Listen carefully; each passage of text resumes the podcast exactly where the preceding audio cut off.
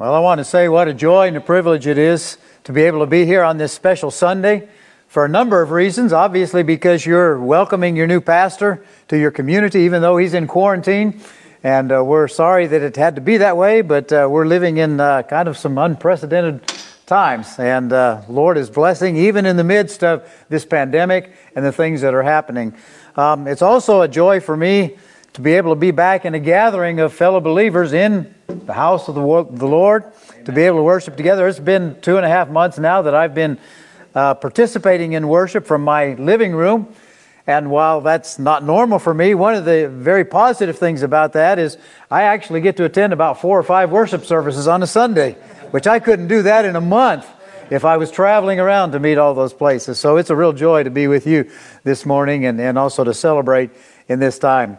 We've been, during this time, we've been having prayer gatherings with pastors across our state just to try to stay connected, to pray for our churches, pray for our members who have been sick, pray for just God's will to be accomplished during this time. And in this prayer gathering on Wednesday afternoon, I actually shared with them this last week that uh, guess what? White Cliff Church now has a pastor, and they're he's actually on site. And uh, so they began to ask, said, White Cliff Church, is that that one down in Texas? and I said, No, it's not that one down in Texas. It's actually that one down in Ketchikan. And they're like, I didn't know there was a White Cliff Church there. I said, Yeah. It used to be known as First Baptist Ketchikan. So, anyhow, they've been praying and, and excited with you about your new pastor coming.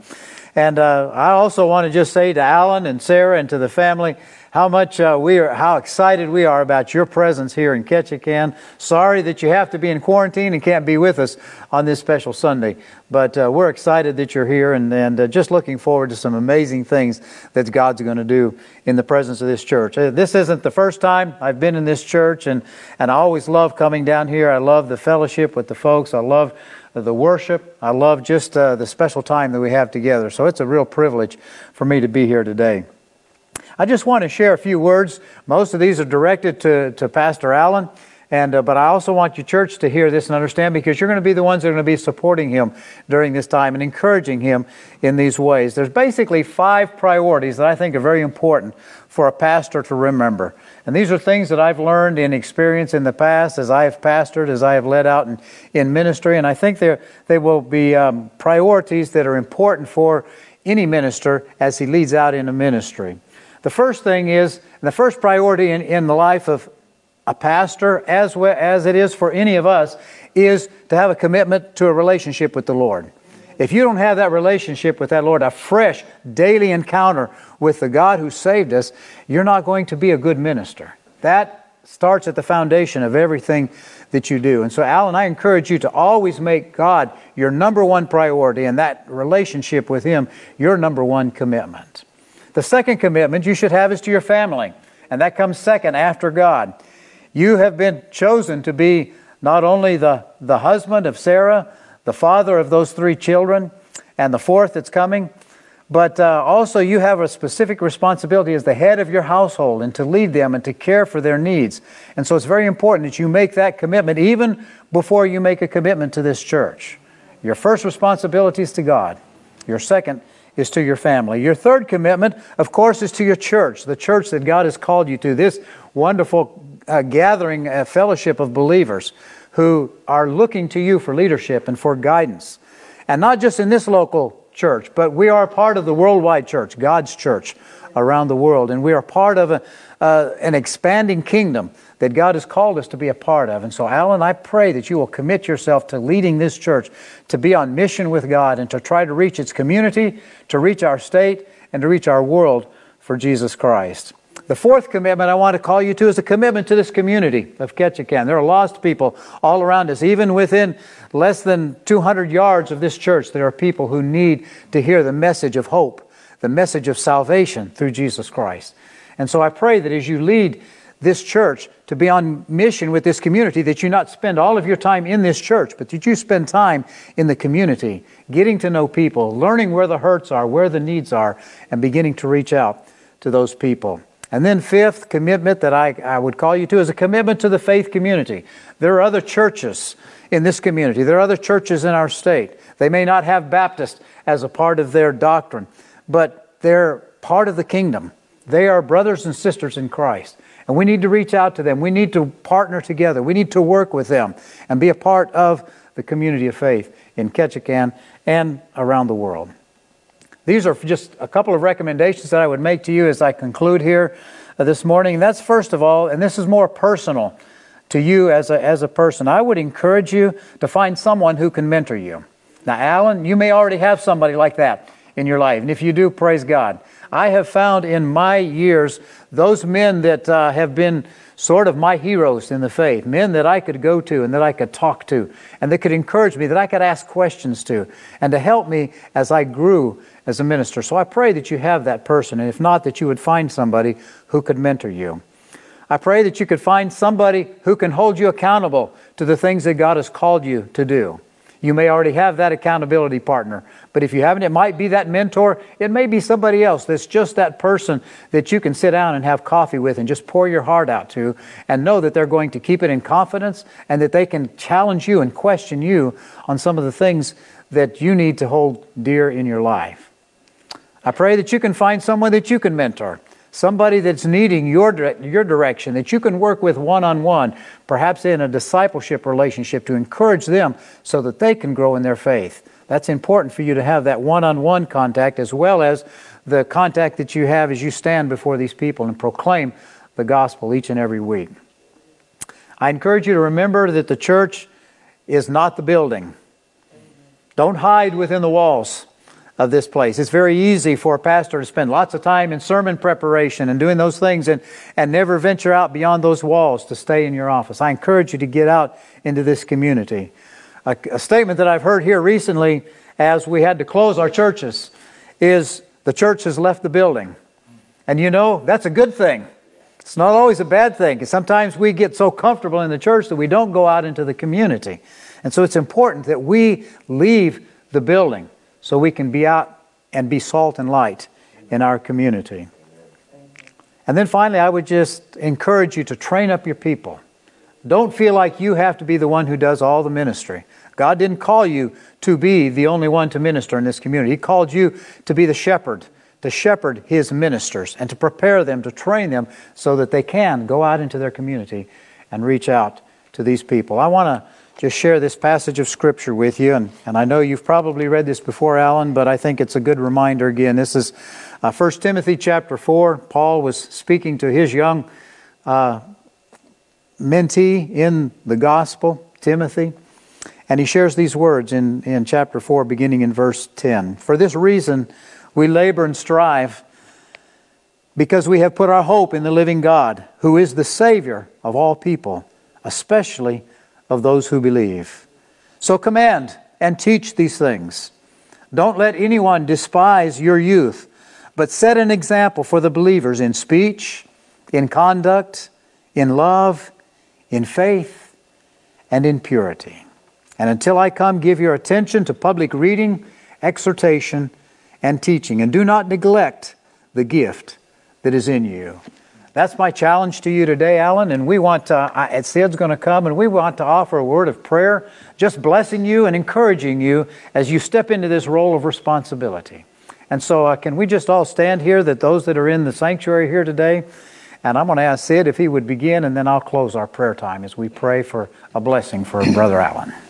Father, we thank you so much for the process by which you worked to bring Alan's name to the attention of the search team. We thank you, Lord, that he had a heart already to want to come to Alaska, that you call him out, strange across all these miles, that you reached down and you called him out to be the pastor of this church. The church felt the leadership to call him, and he felt the leadership to accept that. And so God has brought together pastor and church yes. in a very special way, and we give you thanks for that. And we pray that as church, and as a pastor, you will be able to work together in the days ahead to lead this church, to lead these people to be all that God wants them to be, and to be a blessing to them.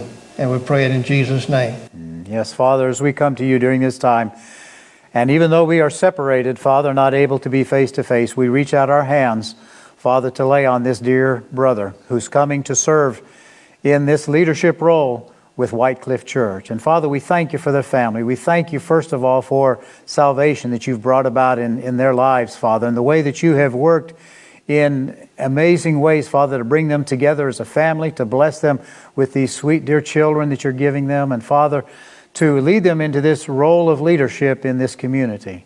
Father, we pray your blessing on them. Father, we pray that you would give them wisdom, give them insight and and boldness, Father, even beyond the years of ministry that they have, Father, for we know that uh, they're beginning this, this uh, road, this journey of ministering and leadership in the local church. And so, Father, I pray that you would bless them in a special way. Keep them healthy, Father. Give them opportunity to connect with people in this community, Father, and to, to lift up the members of this church and the members of this community as they seek to reach out and share the hope that we have in Jesus Christ.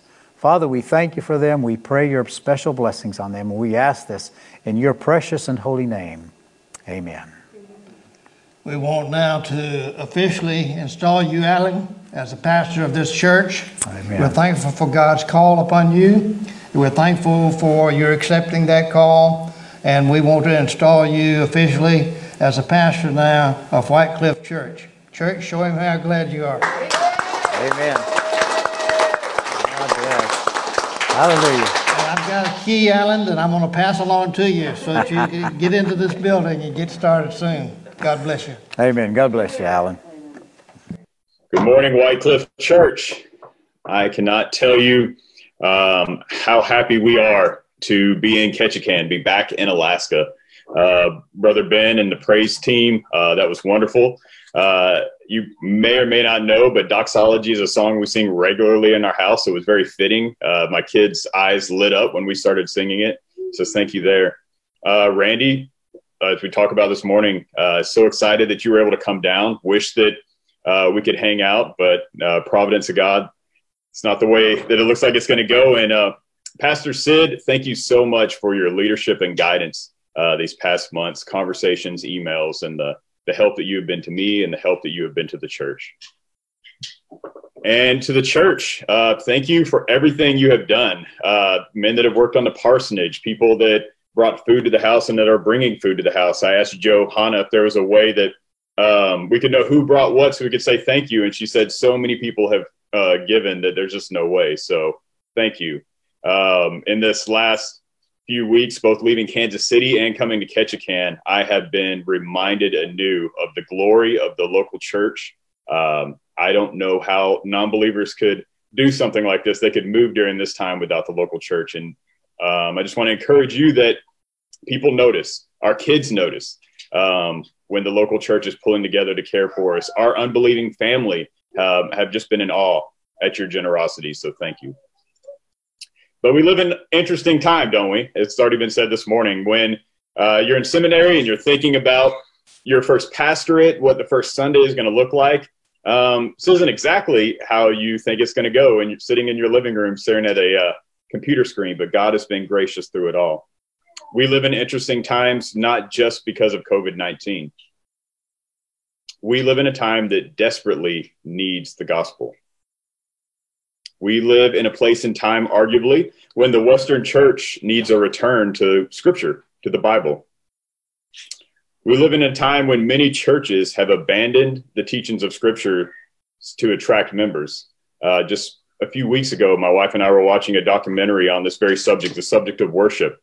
Um, and one of the uh, people they were interviewing said something very profound. He said that in a consumer world, when you start to lose consumers, the marketers go back and look and say, what does the consumer want to try and attract people?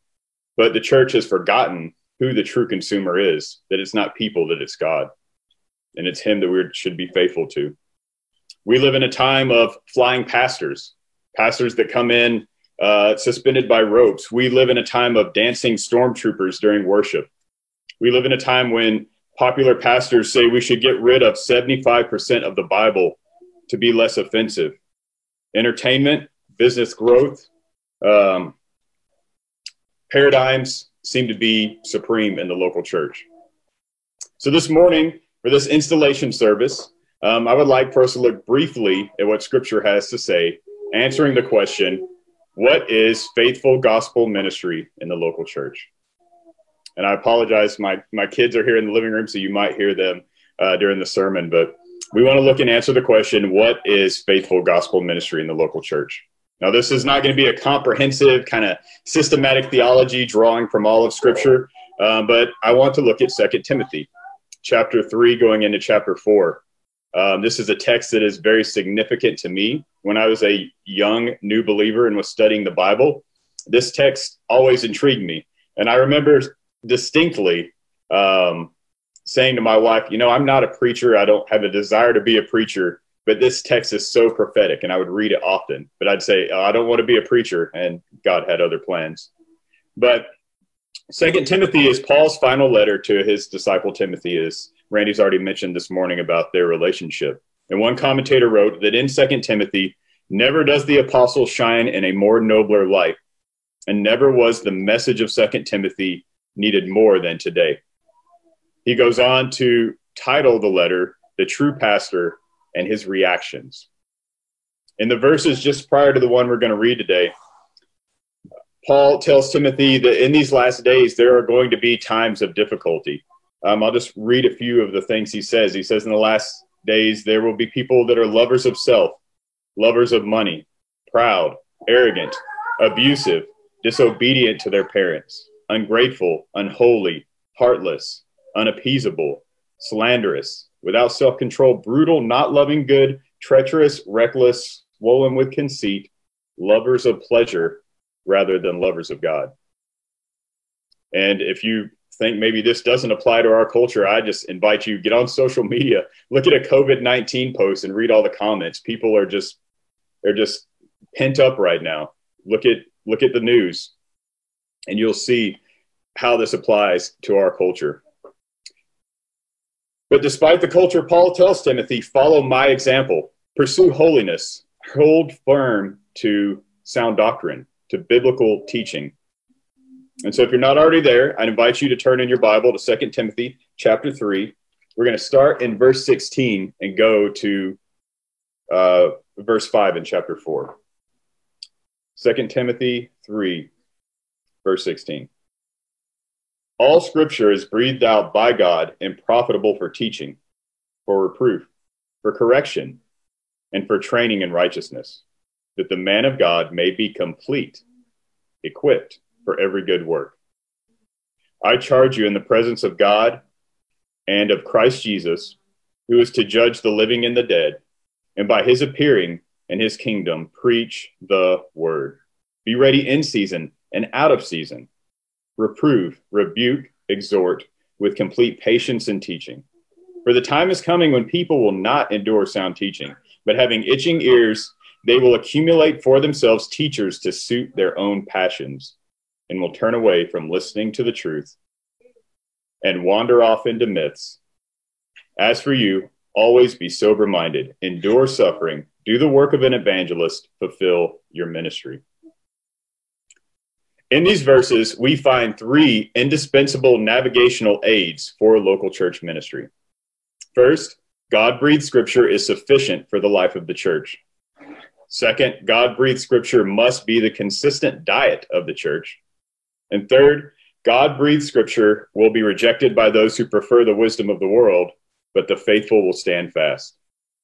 Again, in these verses, we find three indispensable navigational aids for local church ministry. God breathed scripture is sufficient for the life of the church. God breathed scripture must be the consistent diet of the church and God breathed scripture will be rejected by those who prefer the wisdom of the world, but the faithful will stand fast. So, first, God breathed scripture is sufficient for the life of the church. Now, oftentimes, when we have an issue, we are quick to run out and buy the latest book on the subject. And I am king of this as well, right? Like 14 steps uh, to shorten your sermon prep or 12 ways that you can grow your church, just 10.99.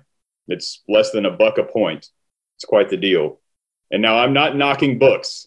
Um, I hope that our container, shipping container, will be here tomorrow, and I will make many trips up those steps carrying boxes of books. But what does the, the apostle say here? Look with me at verse 16 and 17. He says that all scripture is breathed out by God and profitable for teaching, for reproof, for correction, for training in righteousness, that the man of God may be complete, equipped for every good work. Notice that Paul said complete. He didn't say, Timothy, this is a good starting spot, and then you can graduate to other things. Or this is a good springboard into other things. He says complete, equipped. Now, I like to read guys like J.I. Packer, John Owen, um, J.C. Ryle on holiness. You may not be familiar with those names, but they've written books about holiness and they are good. But here we see that the apostle says that scripture is indeed sufficient to pursue godliness, for the Christian to pursue holiness. And all these other books are going to be supplemental to God breathed scripture.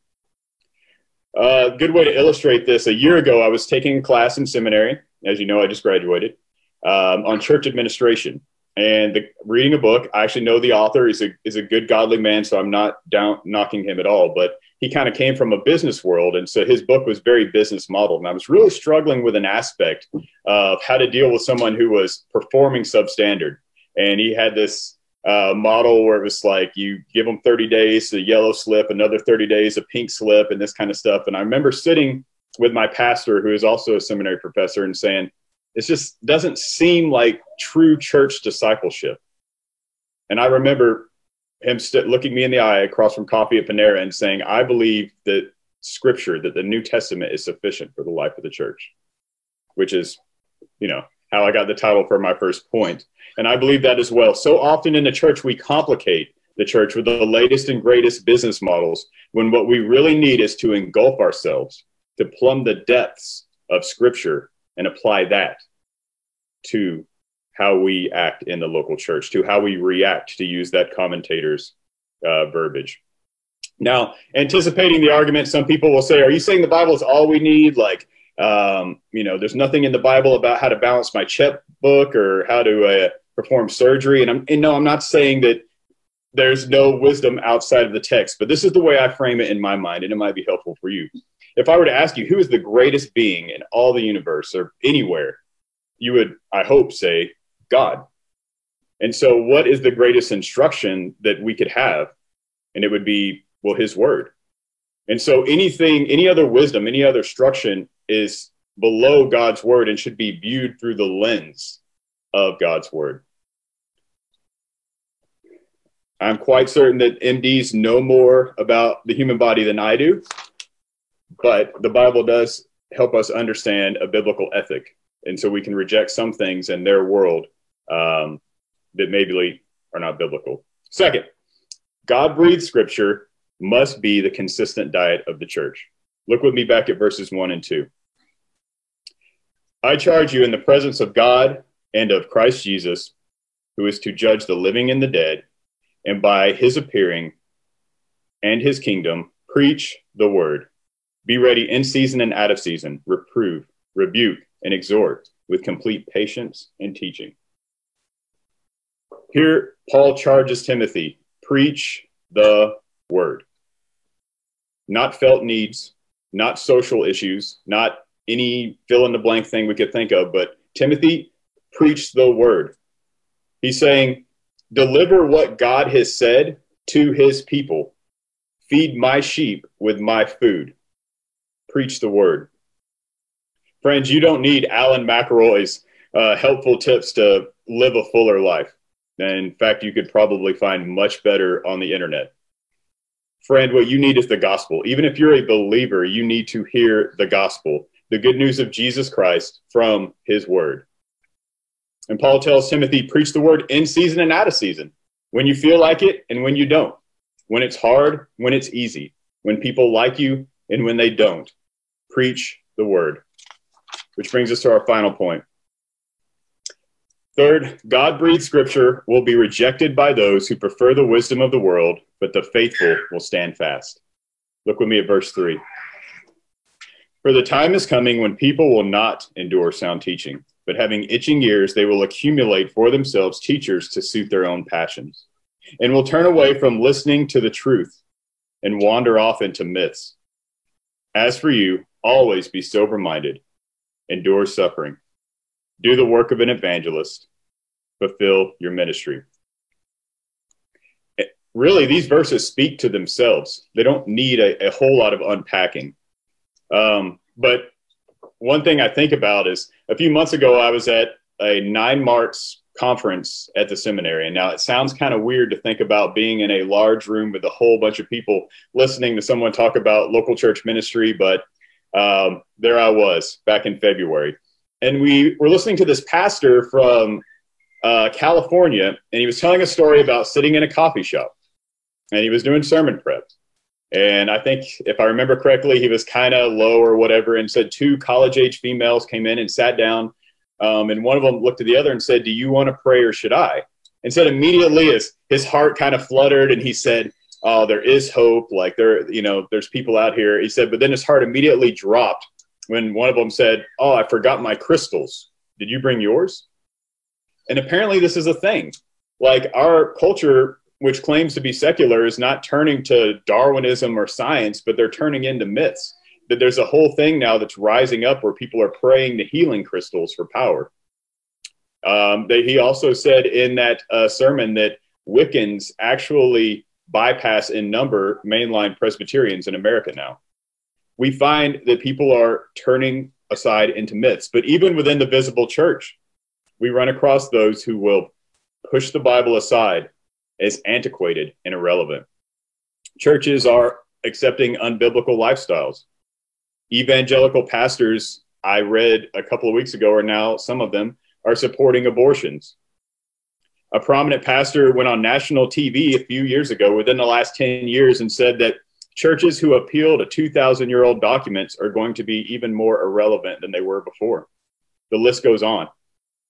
But what does Paul say to Timothy? Don't make waves, or on the other end of the spectrum, does he say get on social media and wrangle with these folks, you know, scream at them? No. He says be sober minded, endure, proclaim the gospel, do the work of an evangelist, be faithful, preach the word. In today's scripture, we see that there are three indispensable navigational aids for local church ministry. God breathed scripture is sufficient for the life of the church. God breathed scripture must be the consistent diet of the church, and God breathed scripture will be rejected by those who prefer the wisdom of the world, but the faithful will stand fast. Friends, we don't want to just use the Bible, right? Cults use the Bible, false teachers use the Bible. Satan used scripture to try and trick Jesus when he was tempted. But we want to be rooted and grounded in God's word. We want to be saturated with God's word. We want White Cliff Church needs a Bible saturated ministry. Not just using the Bible to say what we want, not just using the Bible as like a springboard to go on to some conversation that we want to have, but we need to read the Bible in its original context. And we want to let the Bible drive what we believe. As Charles Spurgeon once said about John Bunyan, he said if he was so thoroughly biblical that if you pricked him anywhere, he would bleed scripture. And that is my prayer for us that we would be biblical like that. It is in the scripture that we learn the attributes of the Father and his redemptive plan. It is in the scriptures that we read the gospel and see how all of the Bible points to Christ. Jesus is the crux of redemptive history. The Spirit who leads us into all truth illuminates scripture that we might grow in our knowledge of, of God. So normally at this part of a sermon, this is where I would get to an application, right? So this is what scripture says, and this is how we should live in light of it. Well, today the application is from me. By God's grace, I will strive to seek to lead and to serve this church by letting scripture guide me in all discipleship, in all outreach, and fellowship, and prayer of the local church. By God's grace, I will diligently study the word each week to feed the flock. By God's grace, I will place other wisdom under a biblical lens so that scripture reigns supreme. Along with these three things, the things that Randy mentioned earlier, um, I ask that you pray these things for me. Charles Spurgeon once told his congregation if they uh, ever cease to pray for him, that they should let him know so that he could quit because he desperately needed their prayers. And I echo that sentiment. Pray these things for me, I, I ask. And I pray for you know that. And I don't mean that just in a, well, I mentioned White Cliff Church as a whole in my prayers, but I, I pray through the church membership weekly more when I can. And I have been ever since you've called me. So your name, your children's names, know this is on my lips in prayer at least once a week, if not more. And just kind of a to echo this um, scripture sentiment, let you know where we're going. So it is my philosophy to preach through books of the Bible. Let that context uh, drive the sermons. So next week we will start a sermon series in First Peter. we will start a sermon series in First Peter, and then toggle back and forth between Old Testament and New Testament. Um, after First Peter, we'll start a series in Jonah. There will be a few topical sermons throughout the year, but for the most part, we're going to walk through books of the Bible. With that being said, I want to pray for us um, as a church. And using scripture as our guide, I want to first pray through Psalm 67, a short psalm, and then close with some other thoughts. So, would you pray for me? Pray with me. Eternal God, be gracious to us and bless us.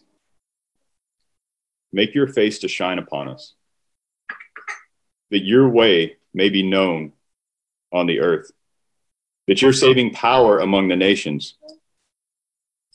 Let the people praise you, O Lord. Let all the peoples praise you. Let the nations be glad and sing for joy.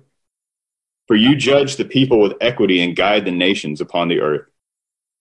Let the people praise you, O Lord. Let all the peoples praise you. The earth has yielded its increase. God, our God, shall bless us. God, we pray you bless us.